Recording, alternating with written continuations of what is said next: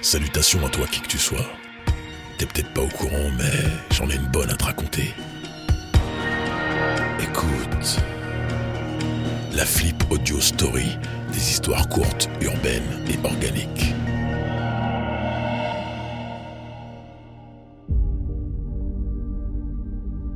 L'été approchait à grands pas.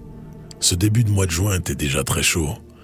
En ville, la chaleur était toujours étouffante, mais d'année en année, on avait l'impression que la période estivale plongeait la population au cœur d'un véritable four. Le manque d'air était le plus dur à supporter, parce que dans ces conditions, même les ventilateurs encourageaient les vents de l'enfer en ne brassant que de l'air chaud. Malgré ces conditions météorologiques particulières, c'était la période préférée de Lena, le mois de juin était très important pour elle. Il s'agissait d'un mois spécial, plus mouvementé et plus vivant que les onze autres dans son petit monde. Un peu avant le 30, avait lieu le festival Japania, dans une des grandes halles de la ville. Japania, c'était tout ce que vous vouliez et tout ce que vous ne vouliez pas voir ni savoir sur la culture japonaise vue par les jeunes occidentaux, avec excès en tout genre et défilé de bizarreries au programme. Ce genre de manifestation rencontrait un franc succès déjà depuis un bout de temps, et même si on frôlait la caricature et le ridicule à maintes reprises dans la façon dont le Japon était perçu ou représenté du point de vue de l'Ouest, surtout lorsqu'on connaît le pays du soleil levant par le prisme unique du cœur, la jeunesse d'ici avait besoin de ce cirque besoin de ces outrances, besoin de ce tableau peint au jaune fluo et encadré de cadres plastiques toxiques pour s'éclater, se lâcher et voir autre chose que la mélancolie de liège brunâtre que lui offrait le quotidien local. La réalité de Lena n'était pas toute rose, loin s'en faut. Elle tentait de mettre un filtre coloré sur les jours qui s'enfilaient un à un sur la corde de sa vie troublée, comme les perles sur ses nombreux bracelets. Mais elle luttait heure par heure et minute par minute pour tenir le cap. Les bâtiments de l'école devenaient pour elle un lointain souvenir. Les cours par correspondance et Internet lui permettaient de bien mieux progresser sans se sentir acculée par le regard et la présence des autres. Lena était phobique de tout. La peur guidait sa jeune vie et peu de choses lui avaient été épargnées jusque-là.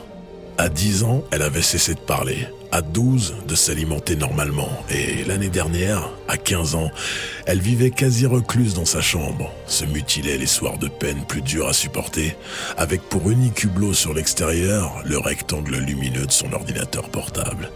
C'est la raison pour laquelle Japania représentait énormément pour cette gosse en difficulté, car il s'agissait d'une des rares occasions où elle prenait large de l'appartement glauque de ses parents, et le seul moment où elle rentrait en contact avec ses semblables sans en souffrir plus que de raison. Parmi ces violons d'ingres acidulés qui l'aidaient à s'échapper de la sinistrose ambiante, en était un qui dépassait tous les autres en temps et en implication. Lena faisait du cosplay. Cos pour costume et play pour jeu, de la costumade en somme. Et cette activité présentait l'avantage de mobiliser nombre de vertus pour elle, une structure apaisante où les choses s'emboîtaient enfin avec une logique qui suivait sa nature. Elle fabriquait ses pièces de vêtements très spéciaux à la main, dans le but de reproduire le plus fidèlement possible l'allure de personnalité fictive. Pétrie de culture manga, elle avait jeté son dévolu sur un personnage nommé la Duchesse Tintintin, Étonnant mélange entre une jeune fille dotée de pouvoirs surnaturels et une loutre cendrée, animal bien connu des Nippons, chez qui il symbolise la dualité, aussi bien le pire que le meilleur, la stabilité que l'agitation. Une ambivalence toute désignée pour que Lena s'y retrouve intuitivement. Apparu il y a des années en bande dessinée, avant de devenir une des stars d'un dessin animé à grand succès intitulé Au-dessus des nuages de Shuri, ce personnage original et attachant a toujours eu l'affection des connaisseurs et a toujours suscité l'intérêt des passionnés. Lena se retrouvait dans la duchesse Tintintin, qui, au gré des situations rencontrées, pouvait commander au vent pour qu'il souffle et écarte les malfaisants ou, au contraire, porter au nu les bien intentionnés. La jeune Lena rêvait de posséder de telles capacités, un tel pouvoir. Tout serait tellement plus simple, plus juste, plus beau. Mais la vérité était dramatiquement différente. En vue du salon Japania, Lena passait donc une grande partie de son temps libre à chercher, assembler et fabriquer son costume de duchesse Tintintin afin de pouvoir s'y glisser et le présenter le jour J. Elle arborait la peau d'une autre en cette occasion unique au milieu de 364 autres perdus. Elle ne revêtait pas la peau de n'importe qui. Pour ceux qui la voyaient ainsi accoutrée, elle était la duchesse surnaturelle. Pas la pauvre Lena et ses problèmes qui disparaissaient derrière les morceaux de mousse, de tissu et de latex soigneusement cousus et collés pour vivre complètement cette transmutation figurée, mais qui, dans l'excitation générale et l'énergie générée par tous, devenait quasi réelle. Sur Internet, Lena faisait des émules. Il s'agissait de sa deuxième participation au salon et sa première apparition déguisée lui a valu les honneurs de toute une petite communauté qui la suivait virtuellement, commentant les aventures de leurs personnages préférés au-dessus des nuages de Shuri, l'imaginant vivre encore d'autres péripéties inventées par eux. Ils se laissaient aller à croire qu'elle interférait dans leur propre existence pour la rendre plus féerique. Dans cet univers connecté, la jeune fille, sous le pseudonyme de Kingyo, poisson rouge en japonais, jouissait d'une notoriété portée par un enthousiasme non dissimulé de ses presque fans. Elle était même un peu reconnue pour son travail de costumière amatrice, qu'elle réalisait avec brio. Encore une façon pour elle d'échapper aux mornes aspects de sa vie immédiate, en se dissimulant derrière une identité indirecte, pour échapper aux autres qui la terrifiaient malgré son envie légitime de rapports humains normaux, d'échanges sociaux de son âge, où tout se construit. Elle vivait le groupe avec des filtres puissants, profitant du mur que représente le virtuel, puis protégée par son costume de parade, prête pour la plus belle et la plus palpitante des journées à ses yeux. Le reste du temps, il fallait néanmoins affronter le réel, pas le choix, et en premier affronter les autres pièces de sa maison. Tout ce qui vivait et pouvait arriver derrière la porte de sa chambre, qui représentait son seul havre de paix et une place forte où personne ne la dérangeait jamais. Par-delà les murs de cette pièce errait la mère de Lena, Hélène. Aussi loin qu'elle puisse se souvenir, Lena n'a jamais eu de rapports normaux avec sa génitrice, qui elle-même a beaucoup souffert. Dans son enfance, puis avec les hommes, notamment son ex-mari, le père de Lena, qui les a quittés un soir après une engueulade plus violente que les autres famille foutoir au schéma classique qui reproduit les outrages et les blessures enfouies sans en être soignées, ces petites destructions répétées qui souillent le cœur et l'esprit pour finalement les noyer vivants dans un passé où chacun se perd en entraînant tout le monde sans pouvoir jamais en sortir. Cercle infernal où tout semble perdu d'avance alors, autant descendre dans les ténèbres corps et âme, vite et bien. Lena craignait Hélène, qui, dans les meilleures dispositions, pouvait être amorphe, ou bien au contraire une vraie sorcière quand les démons psychologiques la capturaient. L'adolescente vivait sur ses gardes en permanence. Le stress généré par cette situation d'insécurité et la tristesse liée au manque d'affection n'arrangeaient pas son agoraphobie, ni ses allergies, ni ses inhibitions de toutes sortes. La mère pouvait rester silencieuse pendant des jours, dans le noir pendant des semaines, et la moindre tentative de contact de la part de sa fille générait des crises d'hystérie où la brutalité des gestes et des mots gelait cet appartement dans un brouillard lourd aux intentions infâmes. Une des manifestations les plus irrationnelles et inquiétantes qu'Hélène affichait en cas de crise résidait dans son rapport aux cheveux, les siens et ceux de sa fille. Toujours armée d'une paire de ciseaux à la ceinture, elle n'hésitait pas à les brandir vers Lena avec la volonté de lui en couper quelques centimètres. Et le discours allait avec. Salope, je vais traser ta petite gueule de punaise. Le mot punaise revenait aussi en permanence, du confusant ma petite punaise chérie, les jours mous, jusqu'aux sales punaises pourries, les jours durs le tout accompagné du bruit incessant des lames de ciseaux qui se frottaient l'une à l'autre, pour couper quelques cheveux, mais rarement ceux de Lena, qui esquivait les estocades la plupart du temps, mais ceux de sa mère, qui s'auto-mutilait volontiers la kératine et fichait toujours quelques touffes de poils ici et là dans l'appart. En particulier dans ce qui se mange, justement dans la nourriture que Lena apprécie le plus, ses plats, ses boissons, ses céréales, son lait.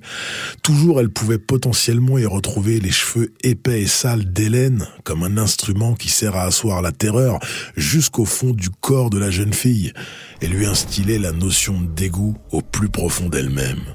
Ses cheveux menaçants et présents partout rappelaient à Lena des situations extrêmement glauques sorties d'épisodes pas si lointains, quand son père était encore là et que sa mère, moins atteinte à l'époque, devait se battre et se sacrifier pour qu'il ne s'en prenne pas à sa progéniture. Ses cheveux martyrs, que son père arrachait par poignée entière à sa mère lorsqu'elle se dressait devant la porte de la chambre que l'autre voulait franchir animée des pires intentions envers leur enfant. Ses cheveux tirés en arrière, lorsque son père violait sa mère avec des objets, salle de bain ouverte et allumée volontairement aux heures où Lena passait devant pour qu'elle voie le sort réservé à celle qui résistait au monstrueux chef de famille. L'enfer sur terre, l'enfer chez soi, intime et sans issue. Le tissu sentimental de Lena n'était pas simplement cabossé, schématiquement, il était détruit. Que pouvait-il rester d'autre que des lambeaux? Lorsque ce qui est censé être fondateur et stabilisant pour tout le reste de l'existence ressemble à une foire odieuse dans un carnaval de perversité, organisé dans l'insoutenable léthargie d'un couloir de la mort mais la corne qu'avait créée la dureté du chemin de la jeune cosplayeuse sur son âme innocente honorait tout de même son rôle de tampon protecteur. Lena avait finalement des ressources pour tenir encore debout dans ce contexte tout à fait hostile et absolument anxiogène. Malgré les dommages collatéraux nombreux et irréversibles que toute cette merde avait créés en elle, elle avait choisi de vivre. Et c'est ce qu'elle faisait. En portant le poids, invisible aux yeux des autres, d'une armure à ce point solide, dans laquelle son innocence et sa pureté étaient si profondément enfouies, que personne ne pourrait les souiller davantage quitte à ce que cette carapace ne laisse plus jamais passer aucune lumière vertueuse. Alors, ce petit costume en mousse et tissu dans lequel elle se drapait une fois l'an pouvait bien finalement devenir une brèche aux allures paradoxales vers sa nature intime. Le cosplay comme un tunnel déguisé de confettis colorés vers une petite lueur qui lutte au fin fond d'une puissante obscurité. Une lueur, justement, une petite flamme qui restait vive au milieu des ouragans de la vie de la jeune fille, il y en avait une en particulier, qui portait le nom de Kaito. Connecté par l'intermédiaire de la fibre optique des nuits entières, Kaito était le petit coup de foudre platonique de Lena. À l'âge où les hormones bourgeonnent et où les émotions possèdent, ce jeune japonais aux 15 printemps Vivant à Paris aux côtés de ses parents, globe-trotteur de fonction, déployé partout où les services de l'ambassade du pays du soleil levant en avaient besoin, affectionnait la douceur et la sensibilité de Lena. Et les deux adolescents entretenaient une relation complice qui ne porte pas de nom, sans jamais se voir ni se toucher idylle à distance non formulée est présentée comme une myriade de moments gênés pour de bonnes et de mauvaises raisons, entre le manque d'expérience sentimentale des protagonistes et un mélange confus de superposition de masques apposés sur ce que l'on pense réellement, censé être la manifestation de l'attitude mentale nippone face à l'amour. Kaito représentait à coup sûr une des raisons de vivre de Lena. Mais de sa réalité à lui, largement plus sereine et confortable. La cosplayeuse comptait-elle autant? Dur de le savoir uniquement par écran interposé.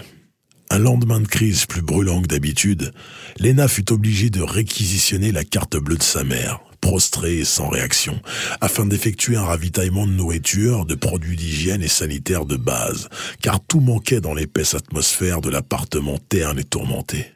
Il restait encore de quoi faire les courses élémentaires sur les allocations que touchait Hélène chaque mois. Avec peu de postes de dépenses, le quotidien des deux femmes n'étant, hélas, voué à aucune amélioration consécutive à un projet commun, quel qu'il soit, les finances étaient toujours justes sans pour autant devenir génératrices de précarité menaçante. Dans ses phases ascendantes, la mère de Lena lui versait même de petites sommes pour alimenter sa passion de costumière du dimanche, en lui permettant de commander au cours de l'année les éléments dont elle avait besoin pour coudre et assembler ses pièces. L'adolescente prit donc caddie et sac à dos et partit à la discounterie du coin chercher de quoi maintenir un semblant de vie normale et de quoi continuer à assurer ses fonctions vitales. La liste a toujours été la même, sans fioriture ni plaisir à l'envie, Elena s'acquitta de cette tâche en prenant sur elle le fait de sortir et d'affronter le monde extérieur sans en avoir le choix. De quoi durcir encore l'armure. Au bout d'une heure aller-retour, Lena se trouva à nouveau dans son bâtiment à attendre l'ascenseur, perdue dans ses pensées à se demander si elle parviendra à se sentir mieux un jour, peut-être même normal, comme les autres, comme tous ceux qui n'ont pas l'air de souffrir autant de tout pour rien, et qui représente toujours la majorité. L'ascenseur s'ouvrit, elle appuya sur le bouton portant un chiffre 4 presque totalement effacé, et la somme de ses angoisses commencèrent à la submerger. Intuitivement, sortir de son chez elle maudit faisait du bien à cette gamine, mais elle ne pouvait pas le comprendre tant l'étoile d'araignée de la névrose lui avait envahi le cerveau. La peur de retrouver sa mère en trop mauvais état pour établir tout semblant de communication avec elle, voire pire, de la retrouver définitivement inanimée, ou bien plus extrême encore, d'avoir à repousser les attaques au corps à corps d'Hélène lors d'une de ses crises de furie ravageuse, tout ça, toutes ces sensations en montagne russe, paralysaient la gorge de Lena et refoulaient les chointements de pleurs que son diaphragme encore bloqué par l'épreuve de sortie qu'elle venait de vivre lui ordonnait d'expulser. Ses doigts frêles et blanchis par une circulation hasardeuse que la peur dominait, saisirent ses clés pour la dernière étape. Échouer volontairement de nouveau sur les rivages du Styx. Rentrer chez elle.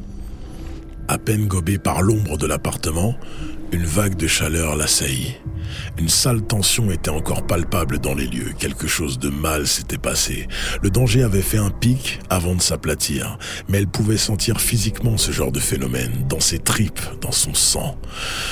Avec un mauvais frisson qui parcourait la racine de sa nuque jusqu'au coccyx, elle avança lentement dans la pénombre du couloir qui séparait le salon de la cuisine et des chambres, posant précautionneusement les sacs de course au sol, sans faire trop de bruit, en cherchant l'ombre de sa mère qu'elle s'imaginait jaillir de tous les coins, ciseaux en main et pourvue des pires intentions. Les pièces que parcourait la jeune femme, c'est-à-dire toutes sauf sa chambre, semblaient totalement vides, mais faussement calmes. Et, sur ses gardes, elle atteignit la cuisine en dernier pour y découvrir ce qui ressemblait à une petite boule de cendre grise ou un amas de serpillères sales à la teinte crasseuse indéfinie. C'était bien Hélène, la mère de Léna, qui gisait là, vivante mais épuisée, comme après chaque engueulade ou point culminant de crise de parano aiguë auquel elle cédait régulièrement. D'abord soulagée d'avoir évité un épisode toxique de trop en agissant sous les grâces du hasard, la jeunette se mit à flipper de plus belle lorsqu'elle constata que la porte de sa chambre était entr'ouverte. Erreur qui pouvait avoir de lourdes conséquences en son absence car sa madrée maléfique était capable de tout la concernant. Et si Lena n'était pas là pour défendre son paradis miniature, où se traçait donc la limite entre la pourriture du réel et le monde imaginaire où elle pouvait souffler? Lena pressait le pas pour pénétrer dans sa chambre et vérifier que tout était en place. Mais dès les premiers centimètres, les signes annonciateurs d'un drame étaient clairs. Partout des fils, des morceaux, des bouts de tissu arrachés, déchirés rageusement et d'autres pièces encore sciemment découpées dans les coutures, au ciseau. Les heures et les heures de travail et d'amour qu'elle avait dédiées à la confection de son costume pour le salon Japania avaient été détruites en un instant de folie de sa mère son projet rédempteur annuel réduit en lambeaux. Lena vit ses espoirs anéantis et la tragédie de ce qu'elle subissait tous les jours la rattrapait jusqu'à son dernier refuge. Elle se laissa tomber lourdement sur son lit, patchwork de misère, sans même penser une seule seconde à la responsable de ce désastre qui décompensait près du four sur le sol de la cuisine. Tout n'était en cet instant pour Lena que tristesse blanche et sèche dans un monde désespéré. Cette fois, c'était trop, et la très mauvaise nuit qui venait de passer lui avait néanmoins porté conseil. Choisis la vie, Lena. Si tu respires encore, c'est que tu es ici et maintenant, alors choisis la vie puisque tu es là, et va jusqu'au bout. La cosplayeuse se leva tôt, sans s'inquiéter de quoi que ce soit d'autre que ce qui la concernait directement et comment trouver une solution pour son costume de duchesse Tintintin. Aucune réparation de fortune ne semblait possible, le tout était trop esquinté, et la location semblait être la seule issue. Évidemment, aucun déguisement disponible n'égalait le cachet et le rendu de celui qu'elle avait fabriqué elle-même. Mais c'était maintenant une question de vie ou de mort. Elle devait participer à Japania quel qu'en soit le prix, s'échapper de la poisse de sa piteuse existence, se réaliser dans ce qu'elle aime et briser la coquille quoi qu'il en coûte. Lena avait décidé qu'elle serait à ce salon, dans la peau de son personnage, et que rien au monde ne pourrait l'en empêcher. Pour ce faire, elle avait parfaitement conscience de l'effort à fournir pour explorer l'extérieur comme n'importe qui d'autre. Elle n'était pas prête, mais n'avait plus le choix. Pour trouver un costume de duchesse Tintintin à la journée et à prix abordable, une seule adresse, bien connue des cosplayers. Un magasin dans un quartier souvent bondé. Le défi était de taille, mais Lena ne comptait pas se dégonfler. Sur place, elle n'eut pas de mal à trouver ce qu'elle cherchait, et même ce qu'elle ne cherchait pas. Kaito, son amoureux virtuel, était présent dans la boutique en même temps qu'elle. Rien d'étonnant lorsqu'on sait que ce lieu est un repère d'adorateurs de culture manga et domaines affiliés, mais le jeune japonais était bien là, avec sa bande d'amis, et les deux se reconnurent au premier regard, sans dire un mot, feignant l'indifférence malgré l'adrénaline produite par la stupéfaction, la peur et la honte qu'avait provoqué cette rencontre fortuite. Ce cocktail d'émotions puissantes poussa Lena au bord de la syncope, mais elle tint bon en se sentant rougir jusqu'à la pointe des cheveux. Cela dit, intérieurement, quelque chose clochait sans que Lena puisse savoir quoi, et la gêne de Kaito prit une drôle de tournure.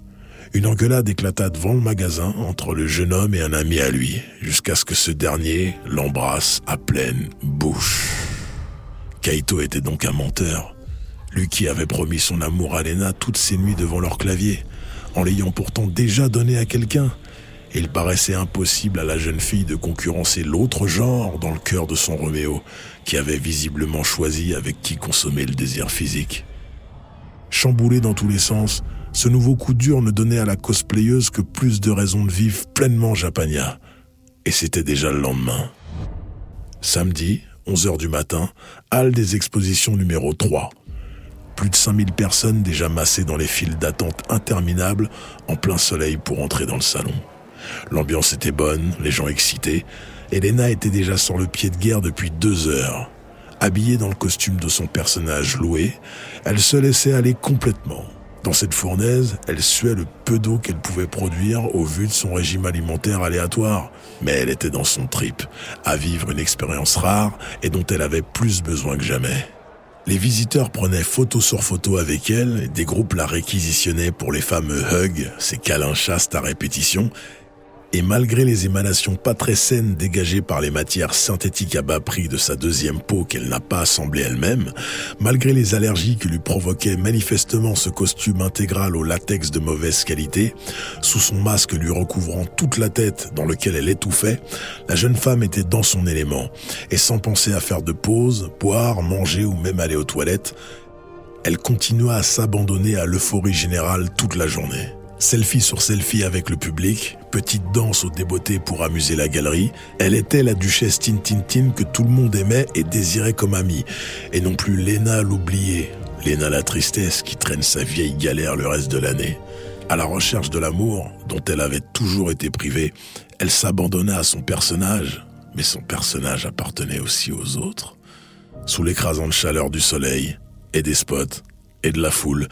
Dans sa panoplie mal ventilée et pleine de matière toxique, Lena finit par tourner de l'œil. Contrainte de se replier dans un coin du salon à la recherche de calme, elle échoua derrière les poubelles de la zone de livraison des restaurants. Il était 16h40 lorsque Lena est tombée, asphyxiée dans son costume, dans l'indifférence générale. Après avoir créé l'animation sur presque tous les stands, une fois ambiancés, les gens partaient à la recherche de nouveaux moments instantanés sans mémoire et tournaient les talons sans se retourner. À 19h, le salon était vide et les chariots élévateurs des démonteurs remballèrent les derniers détritus encombrants.